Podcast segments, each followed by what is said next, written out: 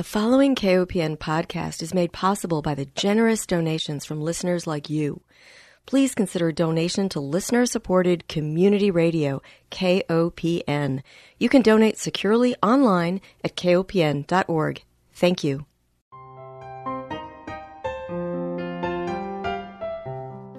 Hi, welcome to Food Sleuth Radio, where we help you think beyond your plate. I'm Melinda Hemmelgarn, a registered dietitian and investigative nutritionist on a mission to connect the dots between food, health, and agriculture and find food truth. And today I'm delighted to welcome a fellow registered dietitian, Dr. Dana Ellis Hunnes.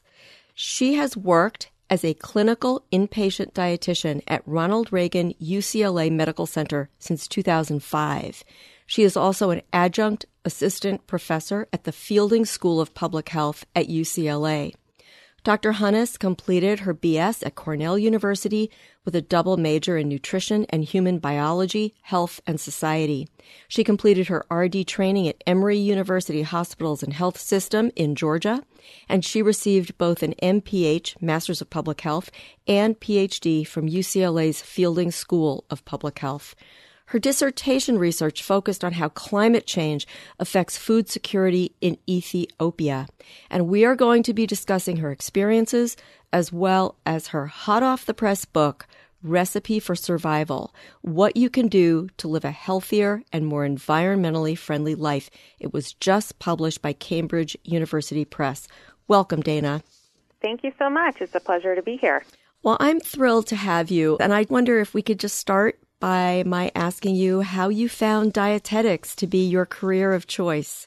Well, when I was an undergrad, I actually had to choose a major right off the bat, right before I even arrived. And I was really interested in human biology. I thought maybe I would go pre med. However, I wasn't all that particularly interested in touching people or blood or things like that. So I took a bunch of courses, and one of them happened to be a nutrition course. And I just fell in love with it. I thought it was fascinating how what we eat can make us feel better or potentially make us feel worse. And so I fell into it that way. Just took all the nutrition courses that were available and ended up deciding, hey, you know, I can be a dietitian, get paid to do this. And so that's kind of what led me into dietetics. I was always into nutrition and healthy eating anyway. I grew up as a dancer, just very interested in health, and I just fell into it that way. And then took the next step, which was a dietetic internship, and learned everything I needed to know in order to become a dietitian. Your story is so similar to mine in that.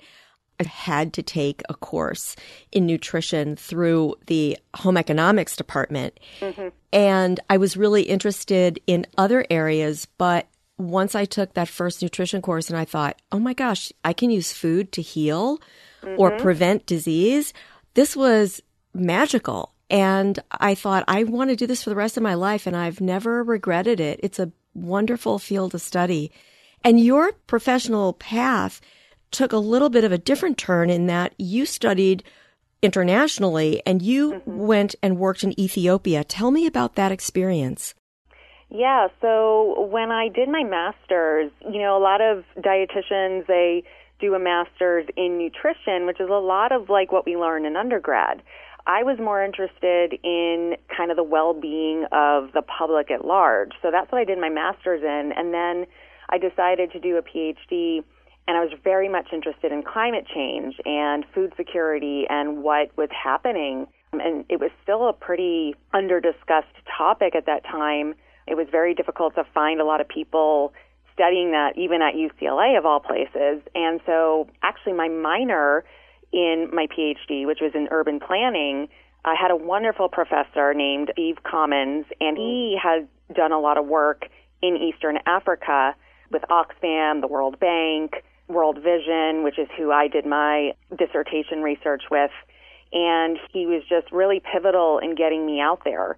So what I did was I went to Addis, which is the capital of Ethiopia, Addis Ababa, and I worked with World Vision. And what I did was I went out into the field and I interviewed people who had come from their rural villages into the city so that they could earn cash income. And the reason that they were doing this is because they couldn't grow enough crops on their field. Now, Ethiopia is one of those countries where over 80% of the people rely on rain to grow their food. They don't have the infrastructure that a lot of us have in the United States, the farmers here, with irrigation and all kinds of other inputs. So there, they don't even own their land. They rent it from the government and then they have to pay taxes on it, even if they don't grow any food. And so these people are coming into the city because they need to earn some kind of cash, some kind of money to buy food if they can't grow enough, or school supplies. Those were some of the major things that people were telling me. And of course, I had an interpreter because unfortunately I don't speak Amharic. But just the people I met there along my way were just beautiful of heart, beautiful of mind, and even they seem to understand the the notion that if you don't have enough rain, you can't grow enough food. And so, are there wells and has there been a movement to provide infrastructure to tap into underground aquifers and provide irrigation? I mean, I think that's been an ongoing issue over there. However, at the moment, I mean, there's a terrible civil war, so I think a lot of these infrastructure issues have been put on the back burner. But in Eastern Africa, a lot of infrastructure and things like that actually tend to come from communities and them raising capital to be able to buy these inputs. There's not necessarily a whole lot of governmental subsidies or payment for that kind of thing, is what I've learned from my research. Now, things may have changed in the last five to ten years. However, at the time, that wasn't really something the government really paid a lot for. Right. So, how long were you there? I was supposed to be there for a month. I was interviewing 60 individuals, and I actually, after about two weeks, got all the data that I needed. Everything was converging, so I stayed for two weeks, even though I, I was supposed to stay for a month. So you were there for a really relatively short time, and yet it sounds like that experience had a lasting impact. Oh, it absolutely had a lasting impact. I, I mean, I still keep in touch with the man who interpreted for me. I still keep in touch with a young man who World Vision introduced me to, and so I try to keep some ears over there just to understand a little bit about what's going on. But it absolutely changed my perspective on a lot of things. There's just sometimes you have these life experiences, you can't quite explain it to people, but even if it is for a fairly short time, it can really change your outlook on life and, and the way you do things. Absolutely. And I'm curious too, because many times when we are finished with our dietetic training, we tend as dietitians to get our first job in a hospital setting. And for me, my hospital experience was also life changing. And I just wondered how your hospital experience affected the way you see the world today as well. Well, I have been quite fortunate in that I work at a major medical center where we have some of the world's sickest patients, and I say that because we have people from all over the world fly here for transplants. Mm-hmm. I had a mm-hmm. patient once who flew in from Dubai for a heart transplant, and I've had patients from all over the world. So I think in that sense, I see a lot of diversity in the patients, a lot of diversity just even from patients who live in Los Angeles from all over. You know, you have some from downtown Los Angeles or East Los Angeles who maybe are not so health literate, and then you have some people from Santa Monica or Brentwood who are extremely wealthy and can afford the best care possible. So I think that experience has definitely opened my eyes to the idea that there's a lot of differences in people, but on the inside, we're all really the same. We all have the same organs and we all have the same basic needs in life health, nutrition, mobility, things like that. And so, definitely working in an academic medical center where research is really appreciated has given me, I think, a wealth of knowledge, but also just opportunities to explore and research things that I'm particularly interested in as well. Right. So you are really focused on, especially with your students, the interrelationships between climate change, dietary patterns, and food security. And I'm curious to know how you came to connect those dots. Yeah, absolutely. It's a it's a good question. So I think really when it comes to food security and looking at where and how do we grow our food around the world and how are we going to be able to grow enough food in a changing climate where drought is now becoming more prevalent in certain areas and then floods at the the very next week removing all that soil that we desperately need to grow the food. I think just seeing all of this play out and reading all the literature on it from scientists who study this daily, I think has really made those interconnections real. And then when you think about how food is also medicine and keeps us healthy, as you said earlier on, it's just making those connections, I think, for me was really a no brainer. It was sort of like, oh, a light turned on. It was, hey, the foods we eat not only affect us, but they also affect how the planet is going to sustain itself, and also vice versa. The health of the planet is going to affect the health of our foods and us as well. It's such an interesting connection, and I think it's so important for us to be thinking, as you described, how it works both ways. I remember when I read some research, I believe it was done by a researcher in Nebraska, who had looked at the nutritional differences that climate is pushing us towards. So, for example, less protein, less of the micronutrients that might have been in foods, say 50, 100 years ago, because of the increased CO2 in the environment, that actually reduces the nutritional quality of the food that we eat. Yeah, that actually doesn't surprise me. But also, I think about soil health. If you think about the fact that we are losing topsoil at these ridiculous rates, and we may not have topsoil in the next 50 to 60 years, which is important for growing food, I think it really brings it home. You know, we just have to take better care of the planet in terms of what are we putting out into the environment, but also what are we keeping in the soils. Right. Well, I want to jump to your book because it's a wonderful resource. The title again is Recipe for Survival What You Can Do to Live a Healthier and More Environmentally Friendly Life. And it's a really different book because you see recipes and you think, oh, there must be some food recipes in here. Not at all. You've got really a recipe for actions that we can take to protect our health, our planet, and our food system. Tell me, what was that burning desire in you that led you to write this book? I would say it's a, a twofold issue. One was I had just given birth to my son and I had just finished my PhD, and so I had all of this information, and I'm looking down at him and thinking to myself, oh my gosh, like I just want this planet to stay healthy and safe for him. So, really, I would say my number one motivation was my son, and I think any parent or grandparent or aunt or uncle could out there could feel the same way as we want this planet to sustain our children and our you know nieces and nephews. So that was number one. And i think number two honestly was after learning everything i had learned i fell into this you know i hate to use the word but at the same time it's the truth depression. I was so depressed about everything i had learned.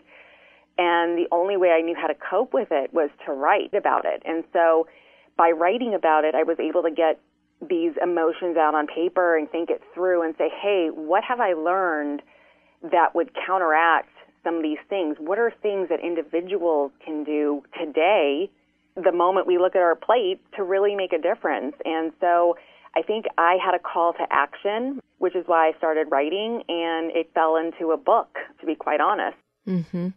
Let me take one break and remind our listeners that if you're just joining us, you are tuned into Food Sleuth Radio. We are speaking with Dr. Dana Ellis Hunnes. She is a fellow registered dietitian. She has worked as a clinical inpatient dietitian at Ronald Reagan UCLA Medical Center since 2005.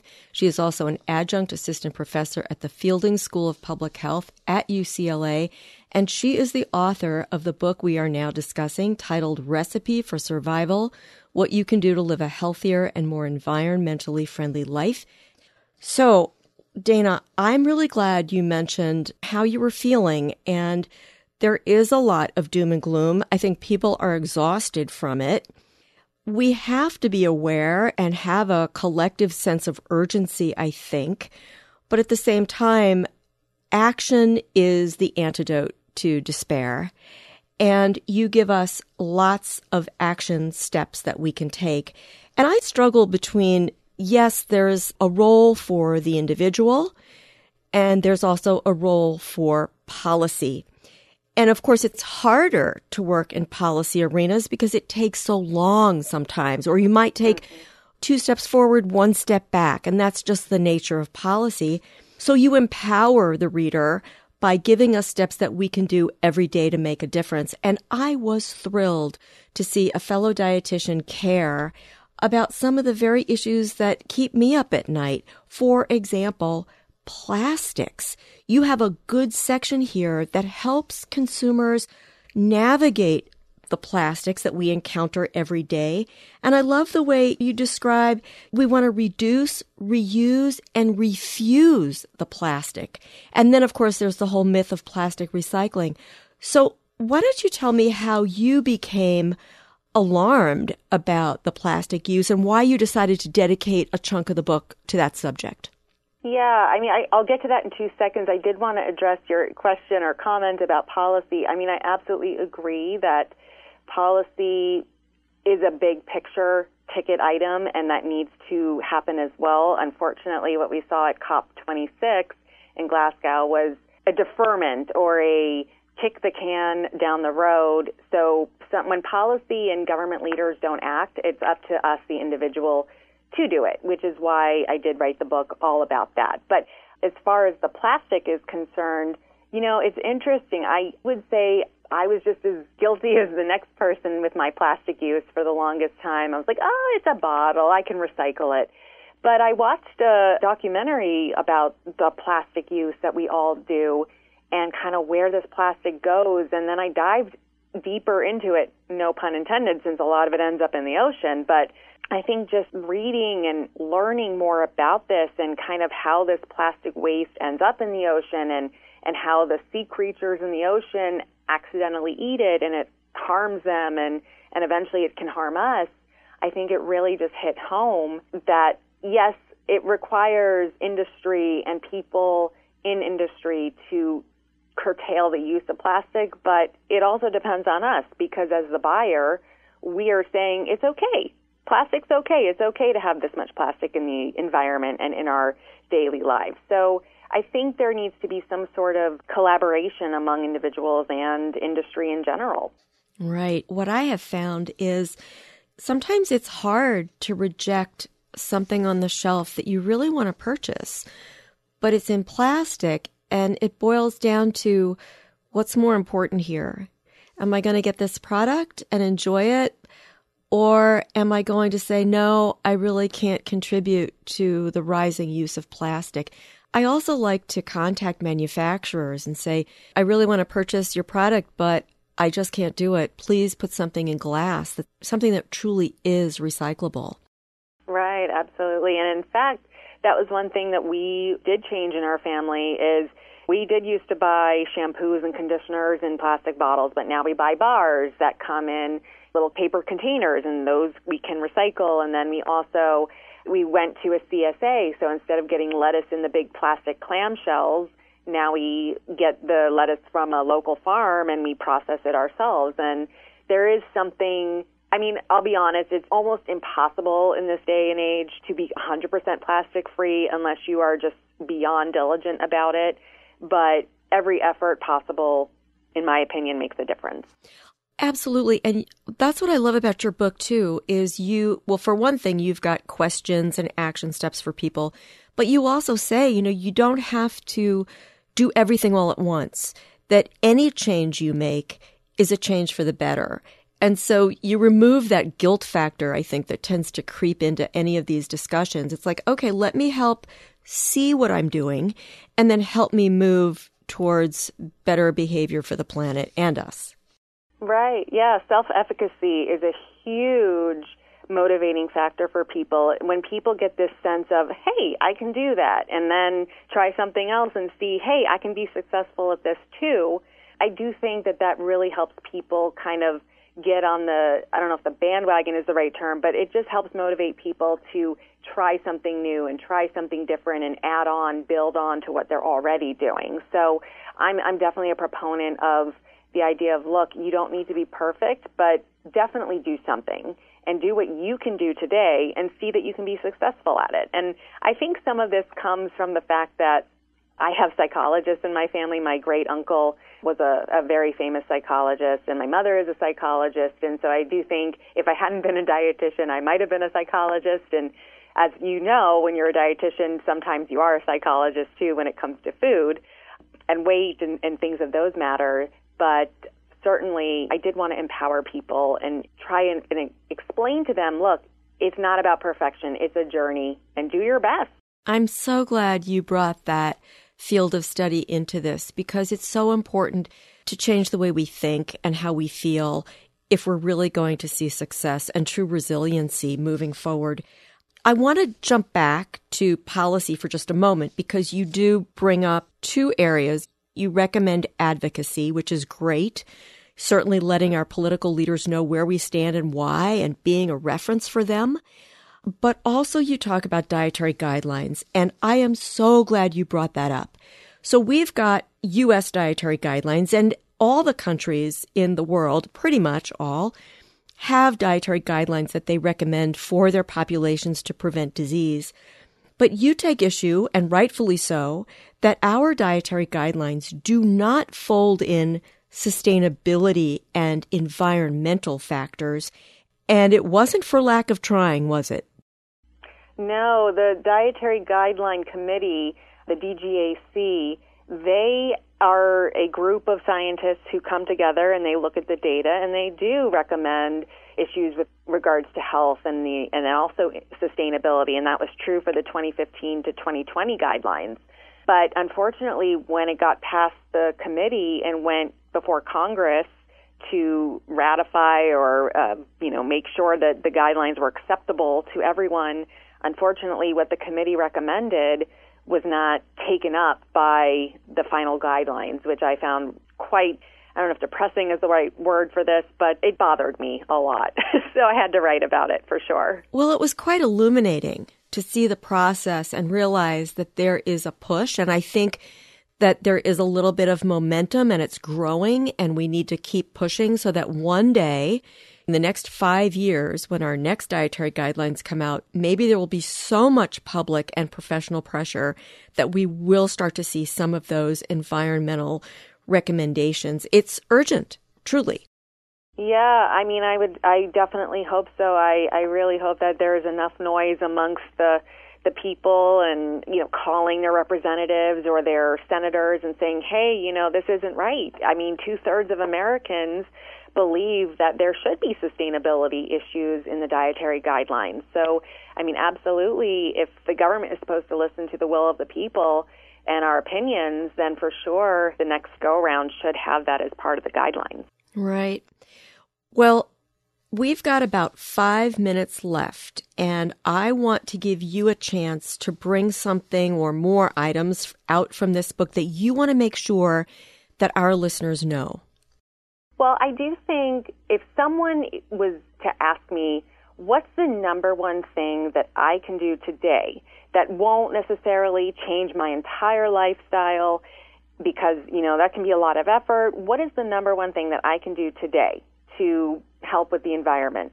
I would tell them the number one thing that you can do right now is to, at your next meal, choose more plants, a more plant based diet.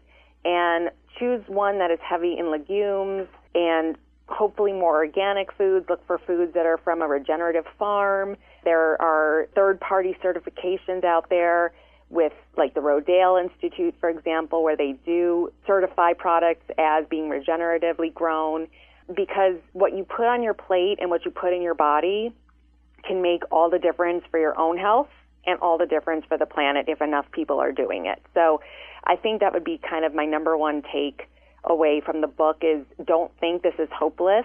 Really look at your next meal as an opportunity to do the environmentally friendly thing because if you think about it, a cheeseburger is like driving 20 miles and taking three months worth of showers, whereas if you had a legume burger, for example, instead, that might be taking a one mile drive and three days of showers. So really you can make a huge amount of difference just with one meal. What led you to frame your recommendations in the form of recipes? That's quite unique. And it's really a, a wonder. You've got 21 recipes. And they're so digestible, you know, with great recommendations. You've also got great references and notes so people can go back and learn more if they want to. But how did you come to format the book like this? It's really creative. Thank you. I think part of it was that I'm a dietitian and I answer questions about nutrition and food all the time.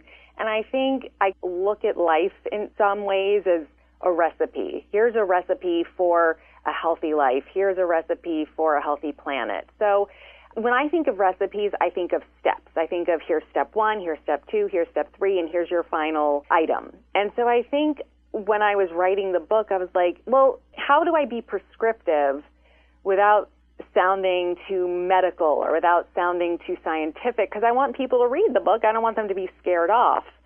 So when I think of the term recipe, I find that to be quite, as you said, digestible or, or friendly. And so I think I came up with this idea, kind of a play on words, so to speak, because it just felt like the right mixture of prescription with doability. Yeah. I agree.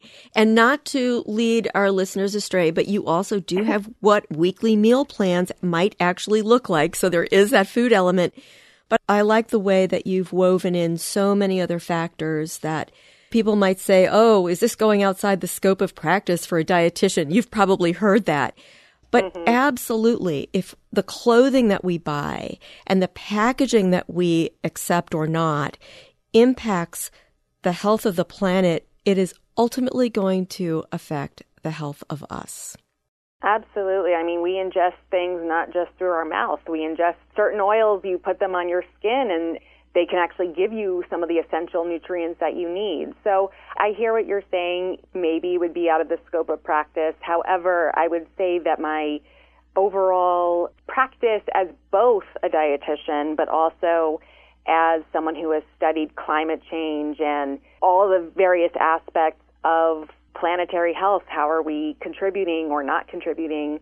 I would say it all lends itself to being part of the same holistic idea. Absolutely. I think that it is very much the scope of practice for all healthcare providers to be weaving in issues of climate. So, thank you for this book. We need to close. I want to thank our listeners for joining us. Remind everyone that Food Sleuth Radio is produced by Dan Hemmelgarn for KOPN Studios in beautiful downtown Columbia, Missouri. Most of all, I want to thank my guest, Dr. Dana Ellis Hunnes. She has worked as a clinical inpatient dietitian at Ronald Reagan UCLA Medical Center since 2005. She is also an adjunct assistant professor at the Fielding School of Public Health at UCLA, and she is the author of a very action oriented book titled Recipe for Survival What You Can Do to Live a Healthier and More Environmentally Friendly Life. Dana, thank you so much for being my guest. Thank you. Very thoughtful questions. It was a wonderful experience.